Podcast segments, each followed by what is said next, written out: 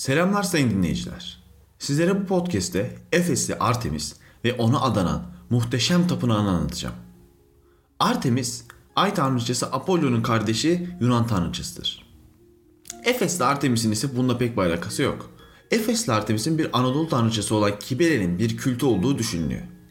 Anadolu'nun ana tanrıçası Kibele'nin Efes'e nasıl geldiği ve orada Artemis adıyla kültünün nasıl başladığı ise bilinmiyor. Ancak Kibele'nin çeşitli evler geçirerek Artemis olduğu günümüzde düşünülür. Efes antik kentinin tanrısı olarak kendini kabul ettiren Artemis adına da Efes antik kentinin yanına devasa bir tapınak yapılır. O zamanlar kimse farkında değildi fakat neredeyse tamamı mermerden yapılan en büyük yapıydı.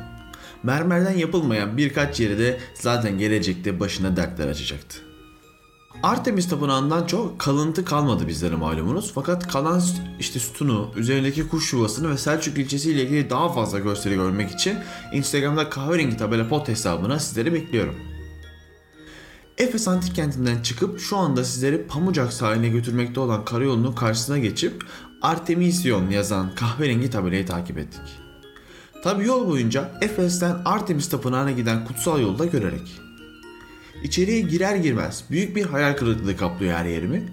Çünkü sadece zar zor birbirine tutturulmuş bölümleri ve tepesindeki leylek yuvası ile birlikte bir tane sütun görünüyor karşımda.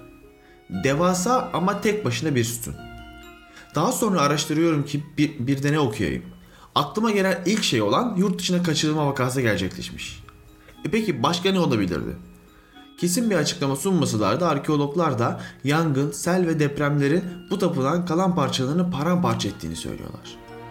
O zamanki görkemli halinde işte ya Efes Müzesi'nde küçük maketten ya da minyatürdeki ayrıntılı bir biraz daha büyük modelde görebilirsiniz. Tapınağın inşası yılan hikayesine dönüyor o zaman. E, Efesler e, bir yere Artemis tapınağı yapmak istiyorlar. Bu yeri iyi seçmek çok önemli ama çok da fazla şansları yok. Çünkü şu anki Efes Antik Kenti ve Ayasulu Tepesi dışında net bir kara arazisi yoktu o zamanlar orada. Onlar da hemen Efes'in karşısındaki bir bataklığı inşaat arazisi olarak seçiyorlar. Bataklığa inşaat yapmak günümüzde olduğu gibi o dönemlerde de uzmanlık istiyordu ve bu konuda uzman bir mimar olan Theodoros bu iş için seçilmiş kişiydi. Tapınak yüzyıllar içinde 5 farklı aşamada yapılmış. Bunlara A, B, C, D ve E tipleri diyor arkeologlar. Bu alanın bir, bir diğer önemi daha vardı. Milattan önce 11. yüzyıldan beri bu bataklık bir kült merkezi olarak kullanılmıştı. Yani tanrıların tanıdığı bir yerde buraya tapınak yapmak arazinin geleneğine de uyuyordu. Şimdi ilk olarak milattan önce 570-550 civarında başlıyor burada inşaat. Çeşitli gelenekler içerse de tapınağın arkasının tamamının kapalı oluşu bir iyon mimarisi örneği olduğunu gösteriyor. 220'ye 425 ayak ölçüsünde olan tapınağın önünde 36 tanesi kabartmalı olan 127 tane de sütun bulunuyordu.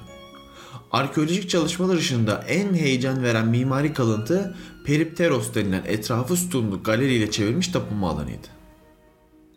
Tapınağın neredeyse tamamının mermerden yapıldığını söylemiştim. Mermerden olmayan birkaç meset kısmı ahşaptan yapılmıştı. Belki de ahşabın işte kolay şekil e, alabilme özelliğini işte vesaire kullanmak istemişti mimarlar. Milattan önce 356 yılında ismini yıllarca duyurmak isteyen ve şöhret sevdalısı tarafından yakılan tapınak birleşme kısımları ahşap olduğundan çok büyük hasar almış. Bu son yangından sonra tapınağın tüm dünyaca bilinen son hali inşa edilmiş. Tapınağın neredeyse 300 küsür sene içinde 5 kere yapılması da o dönemdeki inşaat teknikleri açısından oldukça fikir veren gelişmeler oluşturmuş. Dünyanın her yerinden yılda yüz binlerce turisti buraya çeken bu, bu alan e, dini bir alan olmanın yanı sıra ticaret ve sosyalleşme alanıydı. 1904'te British Museum'un başladığı kazılar 1965'te itibaren Avusturya Arkeoloji Enstitüsü tarafından devam ediliyor Milattan sonra 250'lerde Gotlar tarafından yıkılıp yağmalandıktan sonra günümüzde dünyanın 7 harikasından biri olarak tescillenmiş ve UNESCO kalıcı kültürel miraslar listesinin en önemli yapıtlarından biri olmuştu. Bu inişli çıkışlı yaşam hikayesi belki de böyle ilgi çekmesinin de ana sebebiydi. Evet sayın dinleyenler bir sonraki podcast'te görüşmek üzere. Sağlıcakla kalın, sağlıklı kalın efendim.